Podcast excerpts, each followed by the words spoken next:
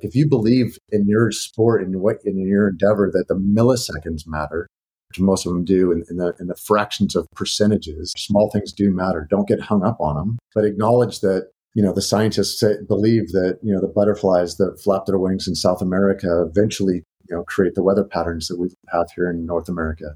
All of that together um, of soaking things all you know up around you and and um, and then laying those dominoes down and creating positive momentum. If you believe in those things, that eventually uh, and you do them in the right way and with the right people, and you could eventually change the world. You can change, you know, a butterfly can change the weather pattern. You and I, an individual, can change the trajectory of, of the human race. Welcome to the whole shebang. I'm Jen Briggs, your host. This podcast was born after seeing patterns of burnout, disconnection, and lost passions in all of life. And I believe it's because we functioned in part and not in whole.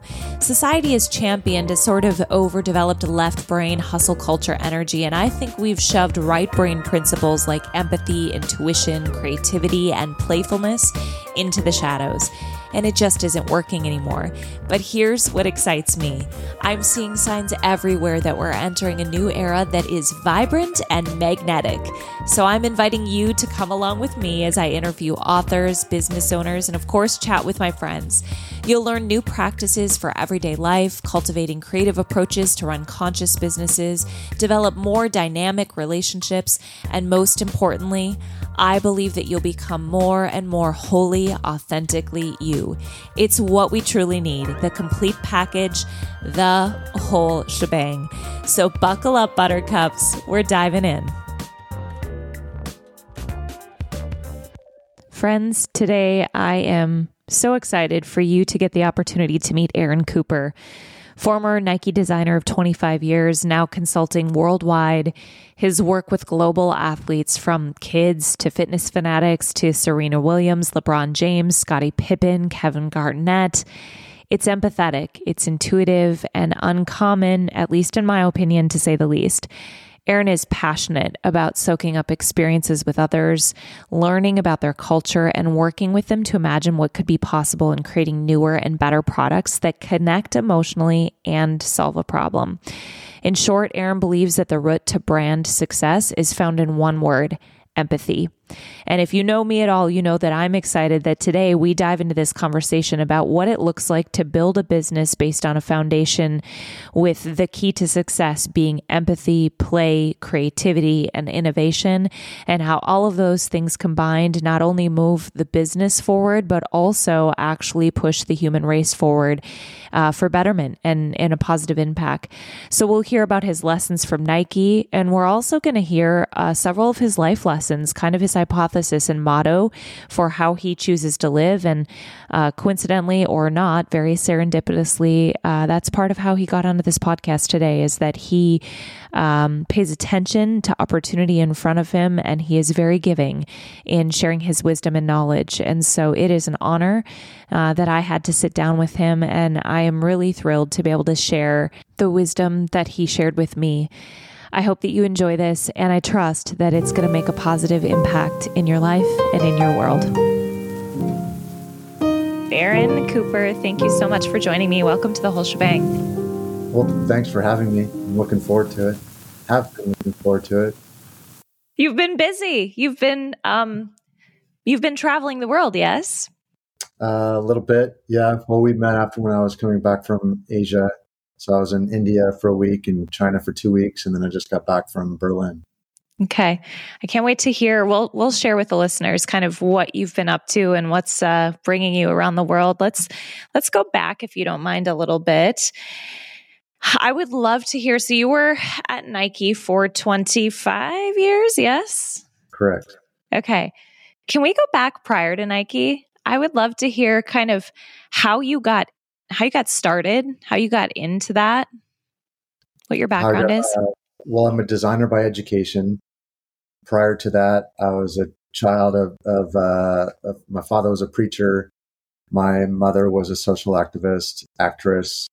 Um, very open family, very open home. Um, yeah, we were flying, uh, you know, rainbow flags before they were even a thing. uh, a lot of uh, yeah, a lot of diversity in my home.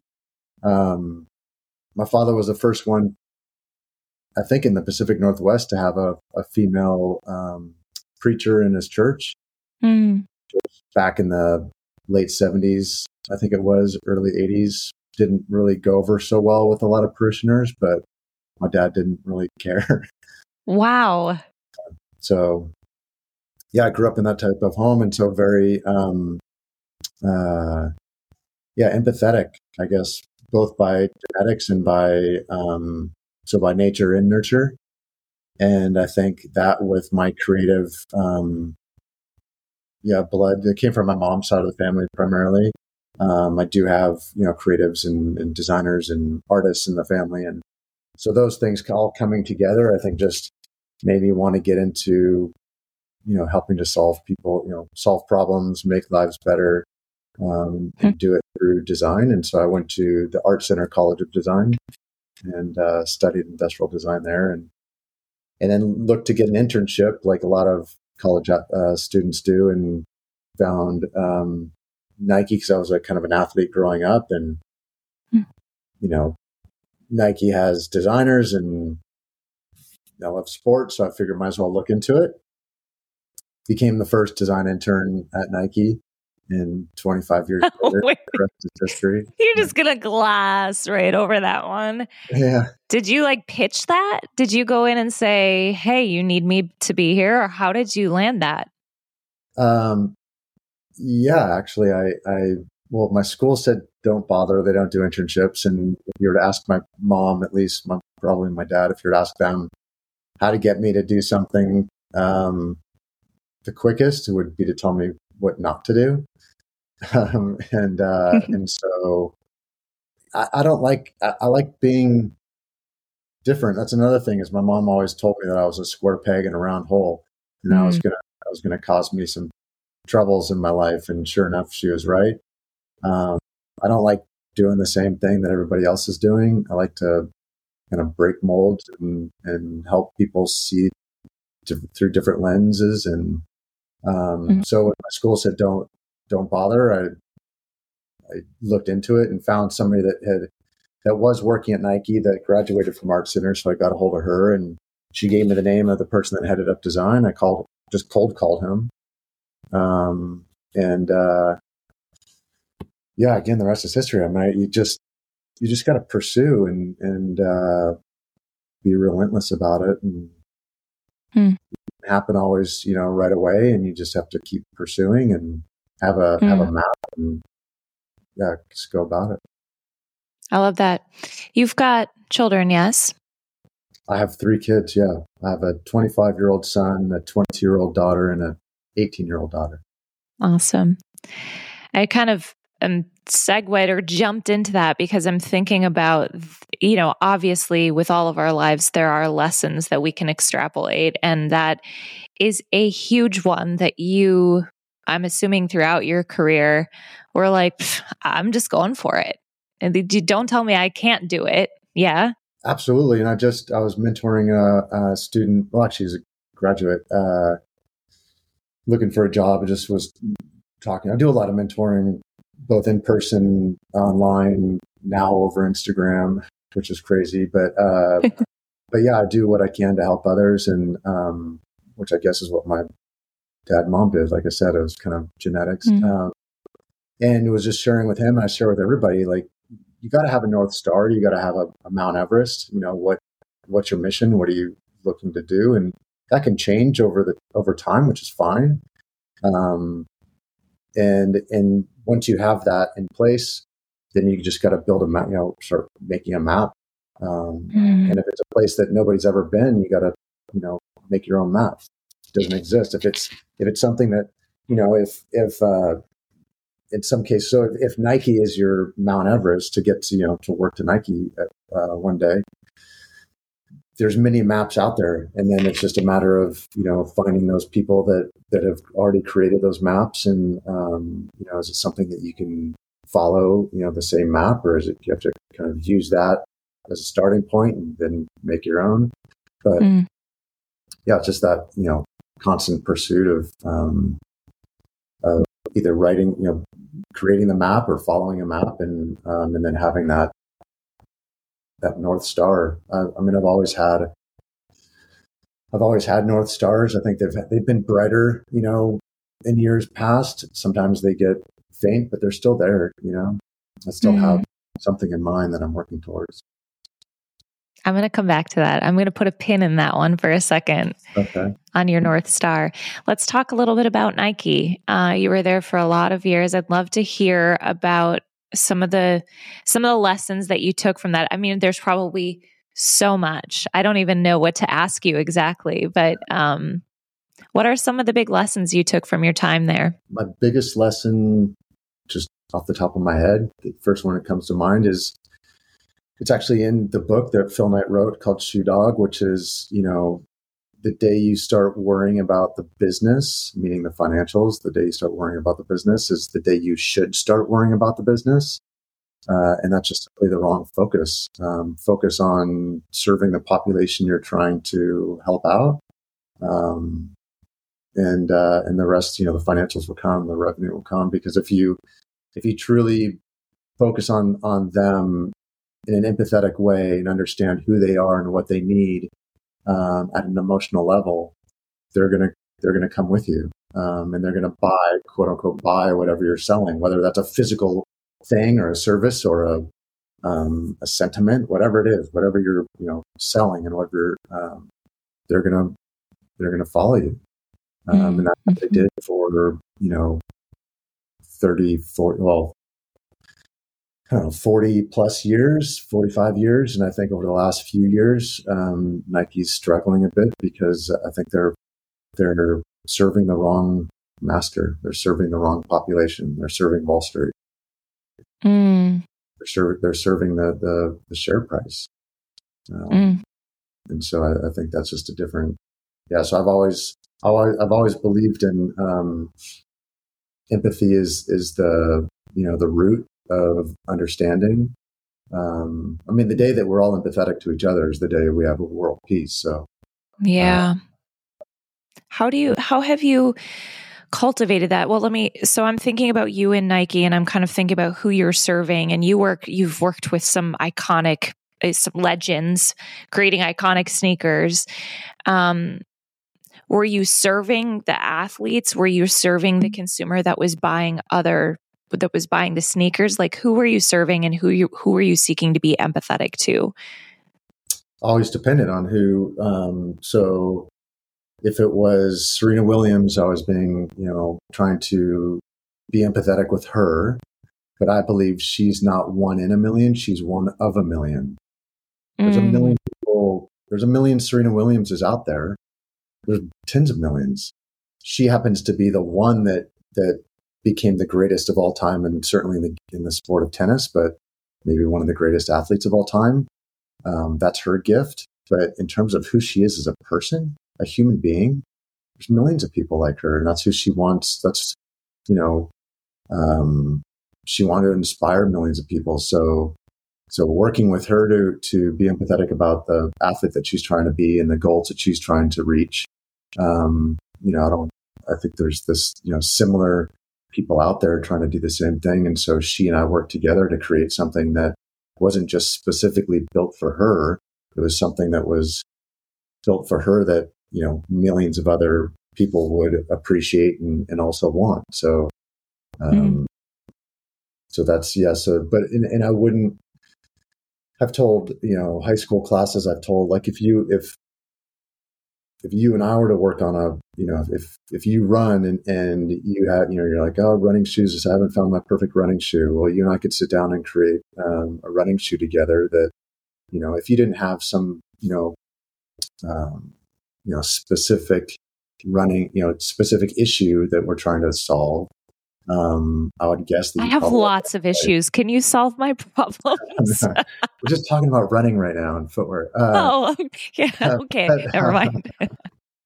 but yeah, so so we would work together to do that. And my guess is that there's probably a lot of people like you. And um, but that's also you know at Nike that was also our job to make sure that we weren't just serving you know a very small population. That there was actually you know, a business to be created mm-hmm. there. I feel like that's such a powerful sentiment that she is not one in a million, she's one of a million. When you said that, just like your perspective on humanity, that's maybe a big way of saying it, is so powerful. She, so good example. Uh, also, back to the analogy of the Mount Everest and the map. And so her Mount Everest was, I mean, she had many of them. She was, she had many peaks, right? She was, you know, and she was climbing whenever, you know, climbing to the next peak for every, um, uh, for every slam that she was entering.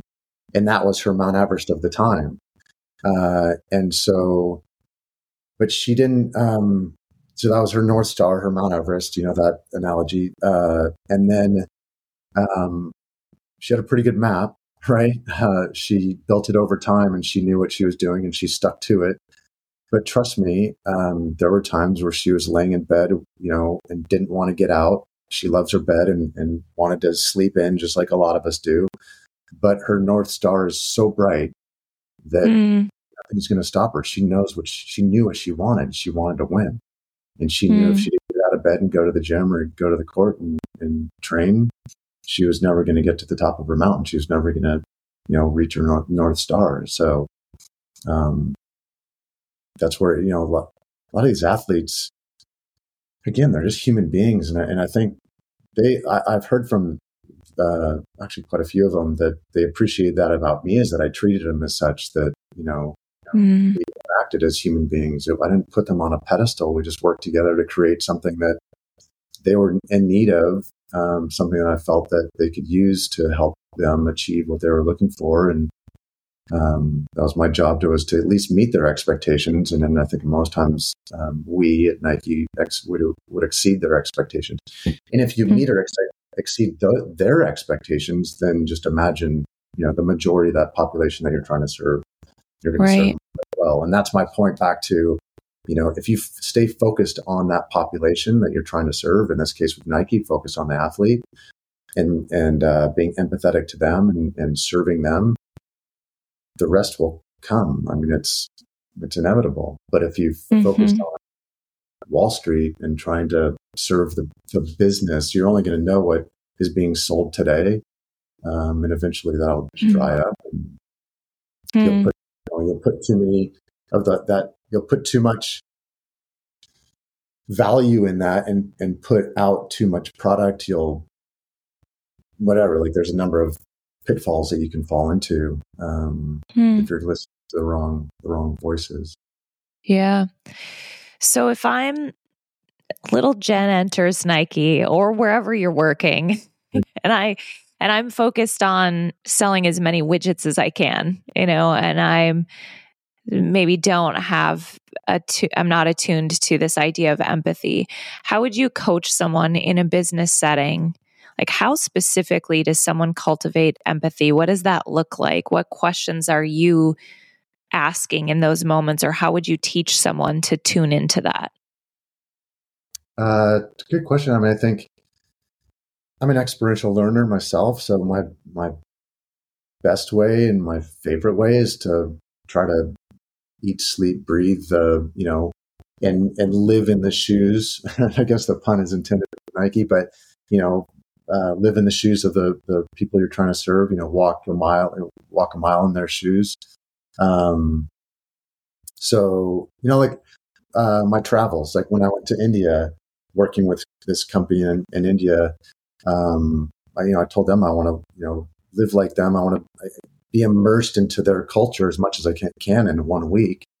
Uh, and so that was the objective. Um, and I think I did a pretty good job in just a short amount of time. And uh, I certainly need to do a lot more, but um, but that's the that's the goal is to reach an empathetic level with that population, so that if you know whatever I'm designing for them, you know, hits them emotionally. It just doesn't solve a problem; it connects with them on an emotional level. And I don't mm. think you can do that if you don't have that. You know, if you really don't reach that that empathy. Um, and so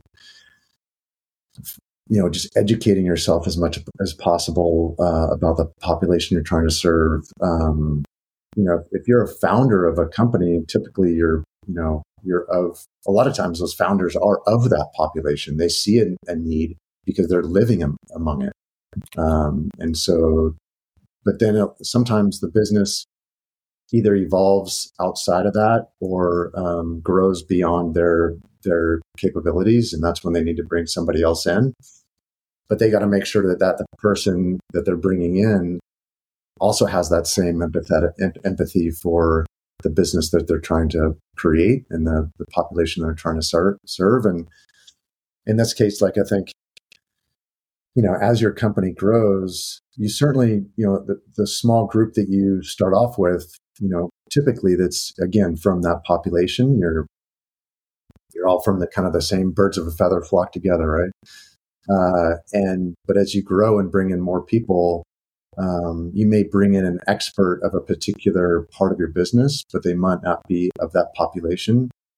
Not not to say that they have to be, but they have to have a at least a big enough curiosity and a passion for that population to be on a constant mm-hmm. Pursuit to build to, to gain that empathy. If they mm. don't, example, if you're working out at Nike, you don't care about sports. I I don't know how well you're going to do at serving that population. You may do great in a corporate setting.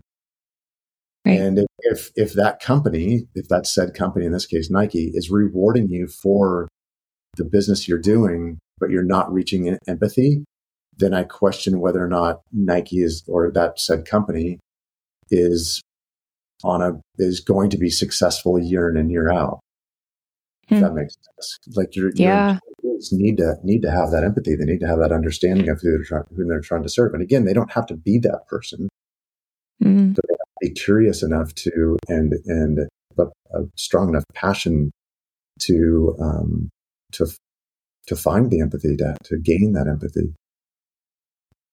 It seems like such a simple and basic idea to approach business with empathy, and I don't know how common it is. I don't know what you've seen, but I just I think I think with some people it is, but I my experience has been that it's so easy to get just like spinning in your mind with the objective. And so it's like, okay, here's the objective. I'm going to go, I'm going to chase it. But to lose sight of like putting yourself like you said back in that person's shoes.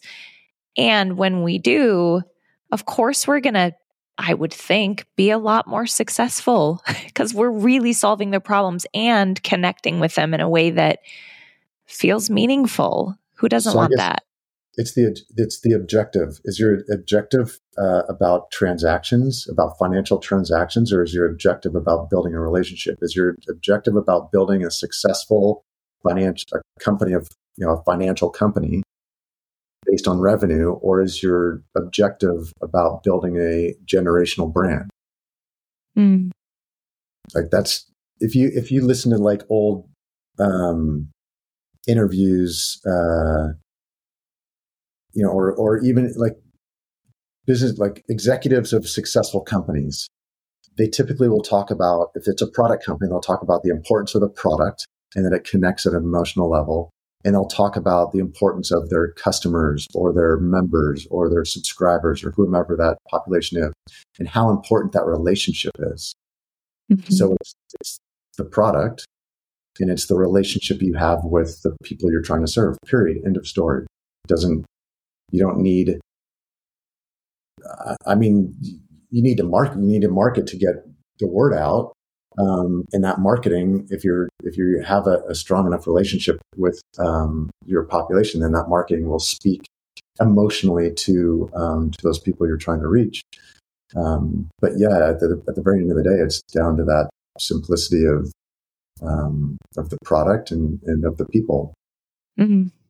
And and I love so the product and the people and the empathy is at the foundation. Like those are that, that's your formula it's a pretty special secret sauce formula, I feel like. I mean, it's, but, but to your point about making that happen, and you can't do that. Uh, like, I can't, if I'm creating a product for India, I can't do that sitting in my desk in Portland, Oregon. Mm-hmm. I can learn mm. a lot over the internet. The internet's a great tool. It's amazing. I can learn a lot uh, now doing Zooms with people that live in India. Amazing. Like, but at the end of the day, I, I you got to go live. You got to eat, sleep, breathe, and walk in the shoes of that population. I don't. I mean, there. Name any successful long term standing brand, and that's that's how they were built, and that's how they continue to to grow. Yeah. That's so great. Yeah, getting in there with the people, connecting in a real way. It seems to me, it feels like it's getting out of this idea of like, okay, I'm on the internet, I'm doing research, I'm very in my head, I'm very concept, I'm conceptualizing what they need, but that's very different than getting in on the ground level with them. And Absolutely. like you said, building a relationship. Yeah. Um, for the people that don't know, I feel like it might be I don't know. I do I don't want to put you on the pedestal, but I do want to say how how Where's this going? You're about to find it. I just think it's uh how we met, I think is fun. We were in the airport. We are you know, I had a long layover. You had a long layover. I'm sure you were very tired getting back from India. And we got we got to chatting. I was with a friend of mine. She had a couple glasses of wine and oh my gosh, she's got a podcast. And one of the things that you said, you were speaking to this idea of empathy in business and then also the importance of play in business, which is what keyed me into this would be really great to have this conversation with you. So first of all, I just want to acknowledge that this is this is time out of a busy schedule for you and i'm really grateful for you being willing to share your wisdom and experience. So that that's sure. the pedestal part that i appreciate. Um, secondly i wanted to circle back to this what you meant by that the importance of play. That's kind of stuck with me and i and i don't don't think i had clarity on what you meant by that. Well um for me, play is at the at the the base of you know it's it's the beginning. It's the foundation of of uh, creativity. Mm. Creativity is at the foundation of innovation, and innovation is you know is is what pushes you know in, in the, the human race forward. Um, in almost kind of like in a full circle, you know that that idea of empathy is is is at that foundation. Like you don't when you when if you were asked uh, people like when you're when you're actually like the most uninhibited form of play with others there is a level of empathy that you have with each other in my belief mm-hmm. so if if you look at how if you get a bunch of kids together from all over the world put them in if you if, you're, if you were to fly a bunch of kids from all over the world and put them into a playground um and let's say they're six years old, probably six, because I think any older they start things start happening. But four to six years old, like they only care about one thing. Like, what game are we going to play? Like, and if and if if I you know if if I were to ask you like, hey, let's let's go, you know, play basketball or something, and you're like, well, I don't like basketball. I like to play with Barbies. Like, okay, that's cool. Let's go play with Barbies. Like, I don't I don't think there's at a certain you know age up to a certain age there is no there isn't you know there's some le- people you know kids lean one way or the other often but but play is play like that un, you know uninhibited play is just fun the kids make up games and it's kind mm. of the hmm. difference between and where I think the problem is uh, an issue with um, with sports in America right now is that it's becoming more and more a pay to play model of sports. Mm-hmm. And so, um, so there aren't that many kids anymore that play the games of sport. Mm. They compete in the sports, but in terms of just playing the game of basketball or soccer uh, un- in an uninhibited way, um, making up their own rules as they go in the driveway or out on the street or in the park, um, there's not a whole lot of that left anymore. Hmm. Uh, unfortunately, and I think it's a big issue.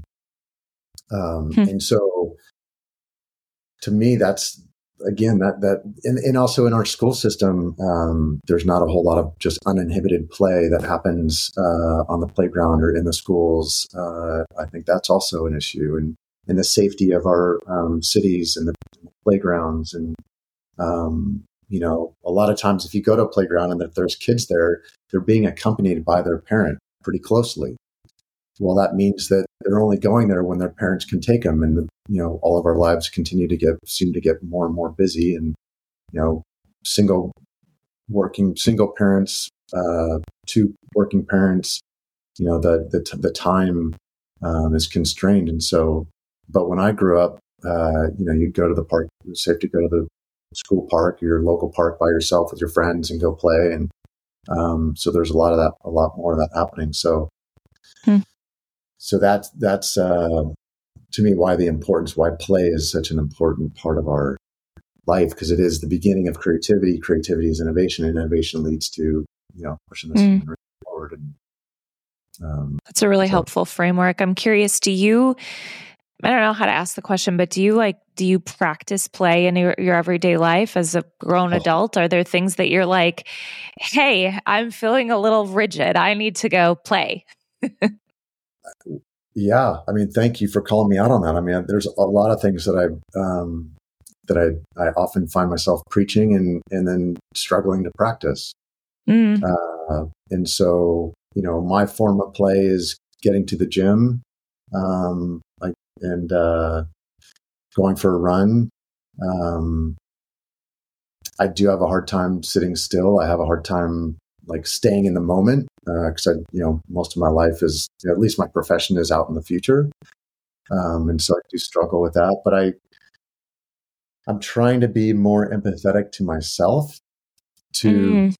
be um, acknowledge that that's a problem I have, and that I at least acknowledge it. Like, you know, what's the first step? You know, is that you admit it. Uh, and so I know that that's a problem that, you know, but that idea of like, um, being in the moment um, mm. is uh, yeah something I, I, I work I work at, and I know it. You like, are I'm, not alone in that. I mean, like, no, for sure. Yeah, you're not alone in that, and that's part of why I asked because I it's part of what I've seen. I think just I think we're all better off when we have that in our lives for all of the reasons you just said. And I'm feeling that in the workplace that if we really want to unlock innovation, we have to build the muscle of imagination. And where does that come from? I mean, it's everything you just said. And so, right. So I've been working on, and it is an effort. It takes effort to figure out, like, well, how do I play as an adult? What do I do? Playing piano, playing an instrument, doing some different creative things that that's a muscle that if I exercise it here, I'm assuming it's going to apply over here. But, um, I don't know. I just don't think we put a lot of focus on it. And we don't, I'm setting goals. I'll set fitness goals, but am I setting like a play goal? No, I don't have it on my list this year, but I maybe should add it in. That's super interesting. I love that um, because so one of the things I do for a workout is I, I go, I have um, three parks in my neighborhood. They're all spaced out. I do a circuit. So I start at my house, I run to one park, I do a circuit, go run to another park, do a circuit, run to another park, do a circuit, and come home it takes if I can get get it done in under an hour, then I feel really good. Uh, and it's about two and two and three quarters miles or loop. And there are times that like I'm at they're jungle gyms and I'm doing pull ups and doing all you know doing my thing and all body weight stuff. And and sometimes there's you know there's kids that are playing there um, and their parents. During COVID, was super interesting because I was still doing it, and parents were getting out with their kids, and I'm working out next to their kids and they're they're sitting on the park bench on their phone and i had a couple times where they blew up at me saying hey you know you shouldn't be here this is you know this is for kids and blah blah blah and i'm like says who like what wow i'm not like uh, i'm just a bigger kid like i didn't like that's part of the problem like that's part of my and funny enough on the flip side that some of the kids would be like hey what do you like that's cool. What are you doing? And I'm like, I'm I'm just playing like you are. And, and then they would try to emulate me to try and do pull ups and we'd kind of work out together. and I would and I would ask their parents, the friendlier ones, you know, as that as we would get engaged in a conversation of like, at what point in our life does play turn into a workout? Yeah. Because if if you just go to a jungle gym, if I go to a jungle gym, do pull ups and monkey bars and do all that stuff, like in, and just emulate a kid. it's a big workout. yeah. Right. And there, yeah. there are like uh, uh, parkour. There's parkour gyms, right? That you know, are they playing in there? If you were to ask a parkour athlete in the gym, are you playing or training or working out? What are you doing?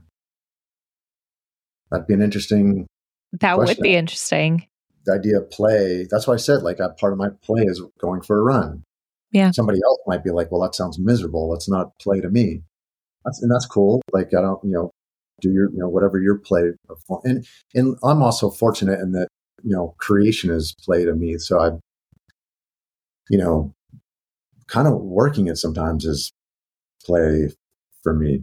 So I was saying that to a colleague recently. We are working on building some um, uh, some training and facilitation things out, and I said, "This is so fun. I feel like I'm in a sandbox, and these are like I'm I'm playing with ideas, or you know, building a business. To me, feels like play, and I think a part of the reason it feels like that is because." um, because I'm focusing more on that in my life, you know, so that's starting to be a little bit of more of a filter of how I see things, which is really fun. Yeah. Well, that's again like why in this company in India that I'm working with, that's what we're trying to bring back is, is again, at what point in our life do we all of a sudden become an adult and say, oh, that's, you know, that's for kids. Like stop playing yeah. or stop messing around, stop playing around, get serious. Well, why? What, what, that's the beginning yeah. of the end, right? I mean, that's, yeah, we should be in, enjoying, um, you know, what we do and, and balancing, you know, if, look, and a lot of people aren't as lucky as, as, as at least I know I am to have a job and that I feel like it's not necessarily work. I mean, sometimes it feels like work, but majority of the time I'm like, I don't like work sounds mm-hmm. hard. I think my job when it's you know when I'm having that the most enjoyment is is easy. It's fun, um, mm-hmm. and so so yeah, I, I, I uh, that idea of bringing play into my life, and you know, it's a little bit more gray, I think, but um, but for others, you know, making sure you bring in some level of play, some level of enjoyment that balances out the the hard work that you have to do. Like, it's, yeah. you know, the work hard, play hard. And um, you asked about my kids. I, I, I was, you know, I was sharing with this um, person I was talking to the other day. I think uh, for my kids, they grew up in this neighborhood of play with high performing um, parents and and and uh, mentors of you know friends of mine and, and parents of their friends. And I think uh, now they're having a little bit of a struggle because a lot of their peers aren't from that kind of um, that world, right? Like they're mm-hmm. Yeah, they they expect things. Uh, they're of that generation, right? Um, right.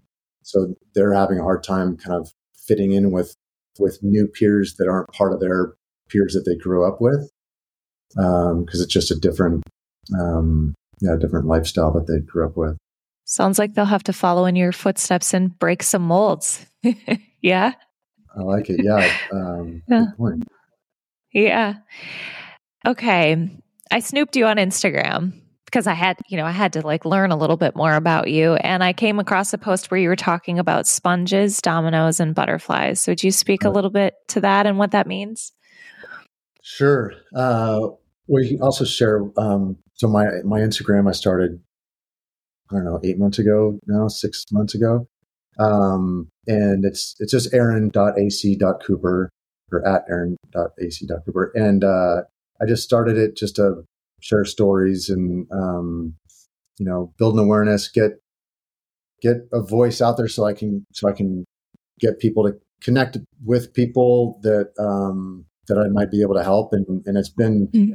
quite amazing. Um, and I've already made a, a, you know, a lot more um, friends around the world that connecting with them and helping them and and, and doing what I can. Um, and part of that is uh, the, the the sponges, dominoes, and butterflies is something that it's like my my hypothesis on life. Like I, I, I go around with hypotheses uh, for work, for projects. You know, I have a big one for um, for life. And if if I got hit by the proverbial bus today and you could ask my kids, you know, what three things did your dad believe in?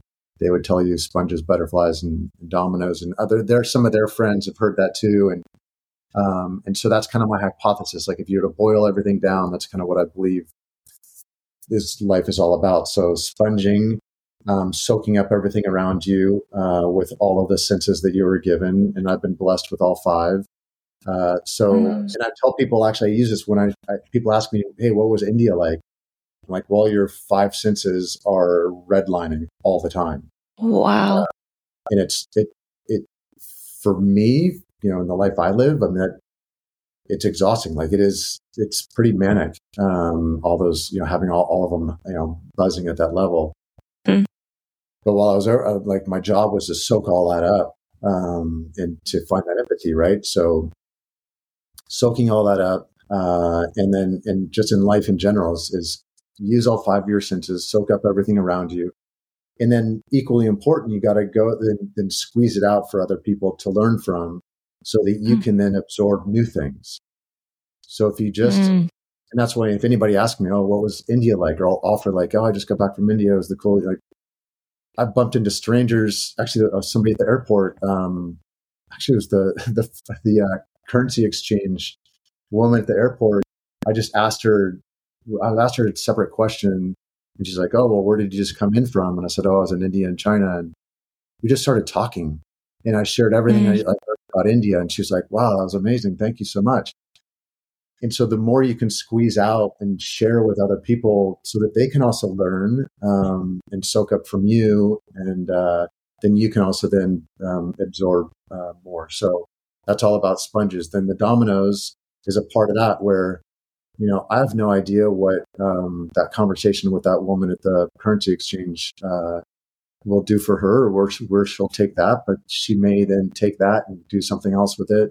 Um, she may be standing up another domino and those dominoes may eventually evolve and turn into something and knock something over and, um, and create something that we never thought imaginable. And we may not even, they may be, you know, off on a trail that I'll never know of in the future, but, um, but I think it's important to always create positive momentum um, mm. and like just constantly trying to be a positive force uh, in this world and and try to stand up dominoes, whatever those are. Um, and then uh, the butterflies is just the that I do believe. I don't. I try not to get hung up on the little things, but I do believe the little things matter. Um, mm. I'm pretty famous for saying that at Nike that millimeters matter. Um, and. I think that helped athletes believe, like if you believe in your sport and what in your endeavor that the milliseconds matter, which most of them do in, in, the in the fractions of percentages, then you should care about the millimeters of of the footwear and apparel that you have on your body that you're trying to perform in. Um, so to me, the millimeters matter. Small things do matter. Don't get hung up on them, but uh, but acknowledge that you know, the scientists say, believe that, you know, the butterflies that flap their wings in South America eventually, you know, create the weather patterns that we have here in North America. Um, and so, hmm. so, all of that together, um, of soaking things all, you know, up around you and, and, um, and then laying those dominoes down and creating positive momentum.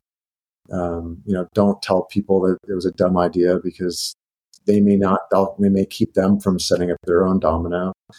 Um, and then, and then that, you know, if you believe in those things that eventually, uh, and you do them in the right way and with the right people and, um, you could eventually change the world. You can change, you know, a butterfly can change the weather pattern. You and I, an individual, can change, you know, the trajectory of of uh, of the human race.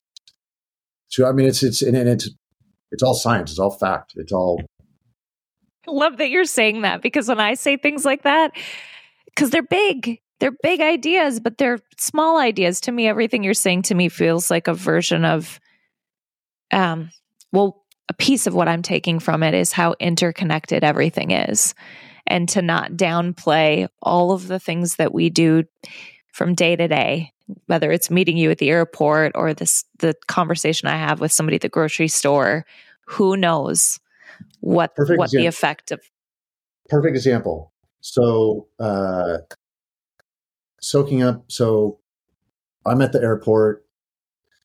I hadn't slept for probably 48 hours uh wondering where i was gonna how i was gonna get home because my flight was delayed. Um i saw a chair uh next to you guys. Um I didn't feel I I felt like I don't know I just something that's kind of called to me about like just sitting in that in that space. Um, so I didn't I didn't push that aside. I, I, kind of you know I soaked that moment. I soaked that that up and and and, and uh, was aware of what was going on. So I sat down.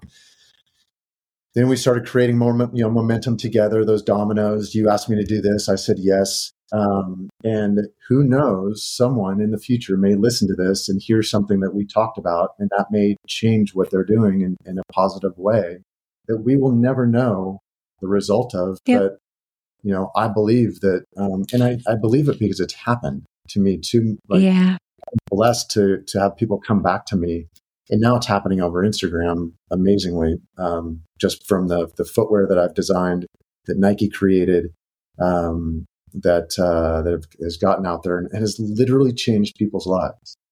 A shoe, yeah, because of what it meant to them and how it entered their life. And I mean, I can tell stories for days, but um, yeah, those are the things I believe in. And maybe a maybe a next tattoo idea for you. next kidding. tattoo, I am working on. Do you want to get a sponge tattoo? No, but I, I, I will. I because uh, another thing that I, uh, my consultancy that I have that I started and I left Nike is called Moonshot Molecules, and so it's kind of the idea of like the connecting a moonshot with you know a big idea changing the world type of idea like the butterfly effect of you know what can happen. And the mo- molecular structure of you know the, the, behavioral things that are happening today like soaking up the little things um, and then it's the dominoes between you know those those uh, behaviors to the moonshot um, and it's you know having the ability to have one eye in a telescope and one eye in a microscope and to be able to connect those two things together and see them very clearly. Mm. Um, that's my that's always been my objective is um, and what I create and and uh, you know with um, yeah with the clients that I have and the work that I do. Mm. So the the moonshot and the molecules and the sponges, dominoes, and butterflies kind of fit in between that. And the person I am yeah. is this idea of kind of the square peg and round hole, and um, so it all kind of fits it all fits together, at least in my own mind. Is the moonshot molecule is that your new Mount Everest, your new North Star, or what's your what's your Mount Everest right now? Um, great question. My Mount Everest right now is to uh, to get to a place in life and financially um, where I'm able to uh, work on the projects that I believe have the most value, um, and afford me the ability to travel the world and, and build, continue to build empathy with the, the people on the planet, and um, and with my three kids, you know, have them living in different places wherever they want to be, and um, be able to spend time with them at any given moment, um, and uh, yeah, and just enjoy the enjoy the life that I'm living in the planet that I'm, li- I'm living on in a constant, continual pursuit to help make both better, the people on the planet. Pretty noble. Uh, yeah, it's fun. I don't, I don't, I mean, I what I can, I, do what I, I mean, they're do. both the same thing. And I just like, I, again, I, I don't, if I just want to be happy in that pursuit and, and, and believe that it's, it's making a difference. And, and if at the end of the day, I can, if it can be built up into something that's that's at some level of a legacy to leave behind. Um, mm. Great. Um, I think the importance is that you do it. Like I, I don't. I, I, that's my my hope is that I, am making this world a better place. I don't like. Mm. I just don't. I've I've read books. I've heard stories. I've I've heard from people. Um, you know, when people have a near death experience and they wake up and they realize that you know life is bigger than themselves. Everybody there's a human truth i believe that everybody wants to be a part of something bigger than themselves. Unfortunately some people don't realize that until they're until they're on their deathbed. Yeah. Some people are fortunate enough to to have that happen to them and then you know have a life to live thereafter. Um but uh and i think it's a little bit of a blessing and a curse to be you know as young as i am to to have had parents that that instilled that in me and, and to have a, a life that has um, further strengthened that in me um, because that's now the pursuit that I'm on. But it's, mm-hmm. yeah, you say it's noble, but it's, um, I mean, I'm trying, you know, um, and it is sometimes it, you can let it get a little bit too big, I think. Sure. Um, sure. Both, both negatively for you and then also negatively for others. Sometimes I, I can get on pedestals, I can get on soapboxes, I can get, I can, I can get a little overwhelming for people. Um, that's something else I've, you know, tried to acknowledge about myself and, and be careful of. Um, but that's also where mm. like I, I enjoy it. That's why I'm on this. Like I enjoy these types of I'm the I'm the type of person at the party that if I can find the one person that you know we can sit in the corner and have deep conversation about something, like that's kind of what I enjoy. That's that is a party from like mm. I mm-hmm. like to do that. Yeah. Yeah, I mean, I think the part of it when you're talking about like I want to make an impact when that's coupled with the way that you're doing it is is something you love. It's fun. You enjoy it. It's not just like, well, I'm just going to try to make the most positive impact even if I hate what I'm doing. And that's the dream to me is to live a life that that's what I'm working on doing right now. Like with this podcast, it's like, man, this doesn't feel like work at all. I love this. And I hope that it is a catalyst, that it propels people, that it helps change people, that it, but I'm not doing it because I feel like I should. You know, it, I'm doing it because I want to. And that's, yeah, yeah, I think that's similar to what you're saying.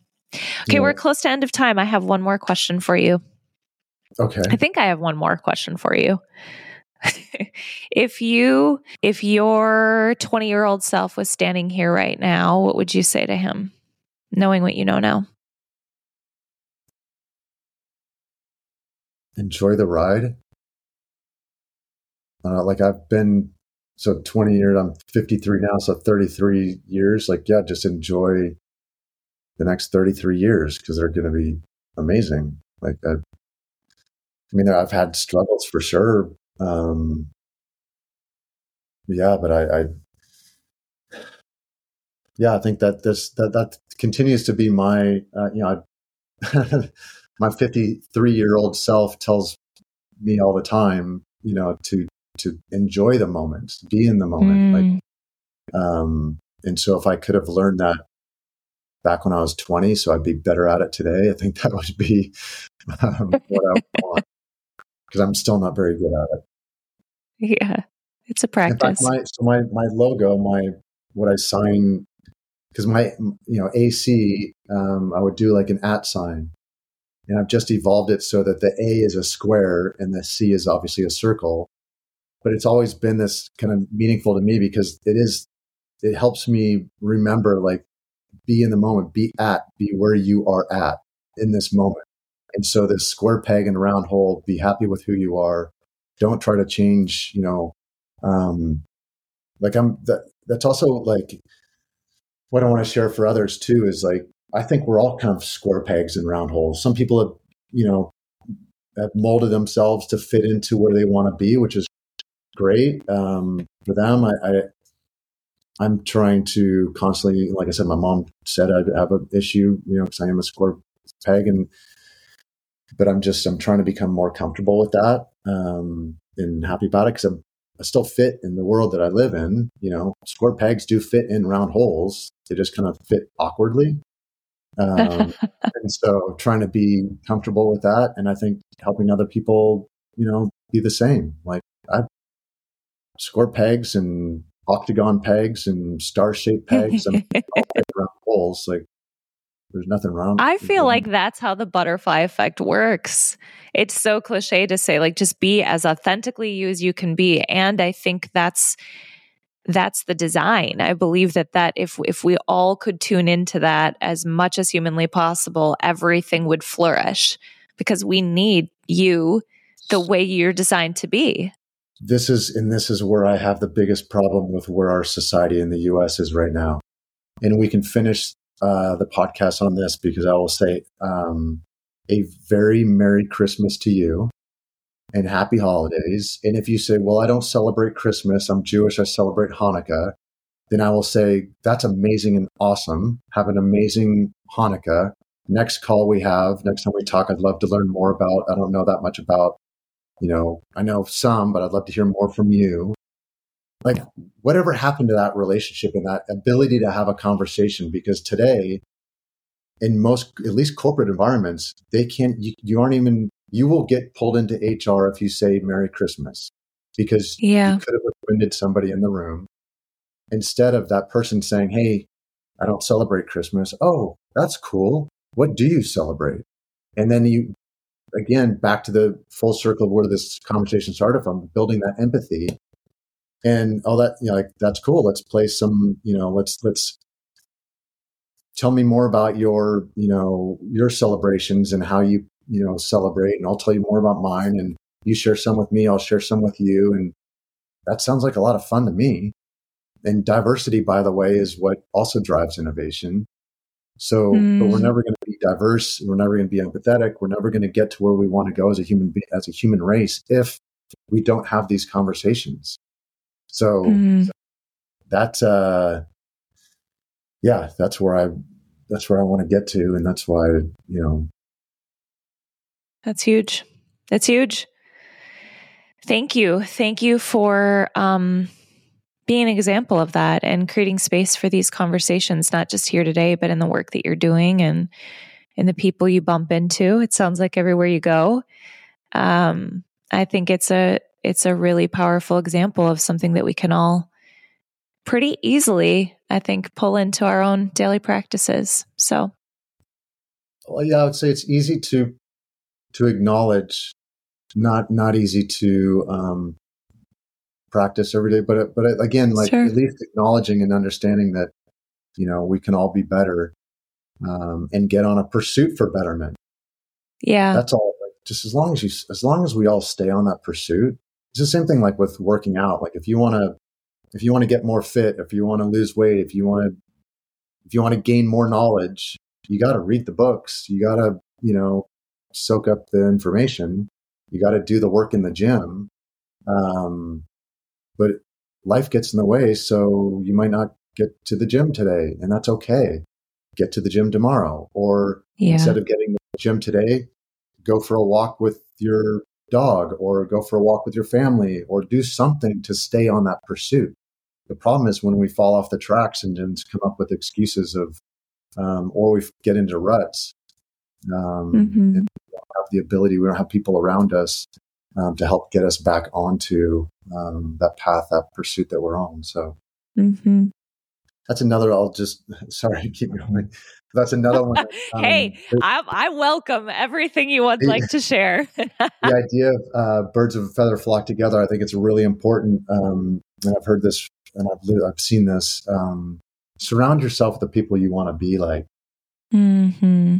So, and that it's really difficult. I can't even imagine that some of the lives that I've I've encountered and the people that they're they're they feel stuck with is if you don't if you don't if if you're having a pr- trouble with the person you are and the person you want to be i mean look around you are you surrounded by the people that you want to emulate if you're not like that's a you, you gotta but I'm saying like that, I, I can't even imagine. I mean, there's people that are in, in some pretty awful situations that really difficult to get out of. Um, but that's yeah. a big birds of a feather flock together. So it's important. It's not easy, but I think I personally think that's one of the things that can be a, one of the biggest um, factors in cultivating the life you want to live. You know, and as soon as you start to take aligned action with those relationships lining up, whether it's work or personal, things can shift pretty quickly, I think. Yeah.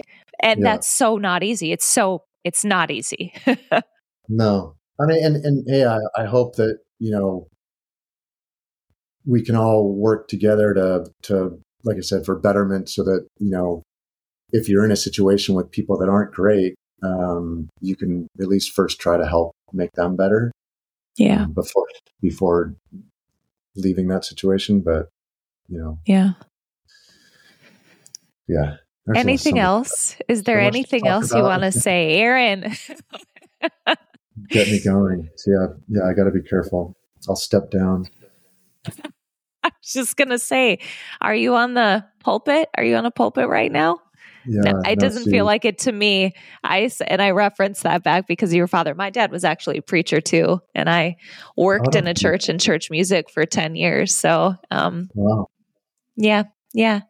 Hmm. Thank you. Thank you again for your time. It really feels um, serendipitous and special to have had this conversation today. I really appreciate it.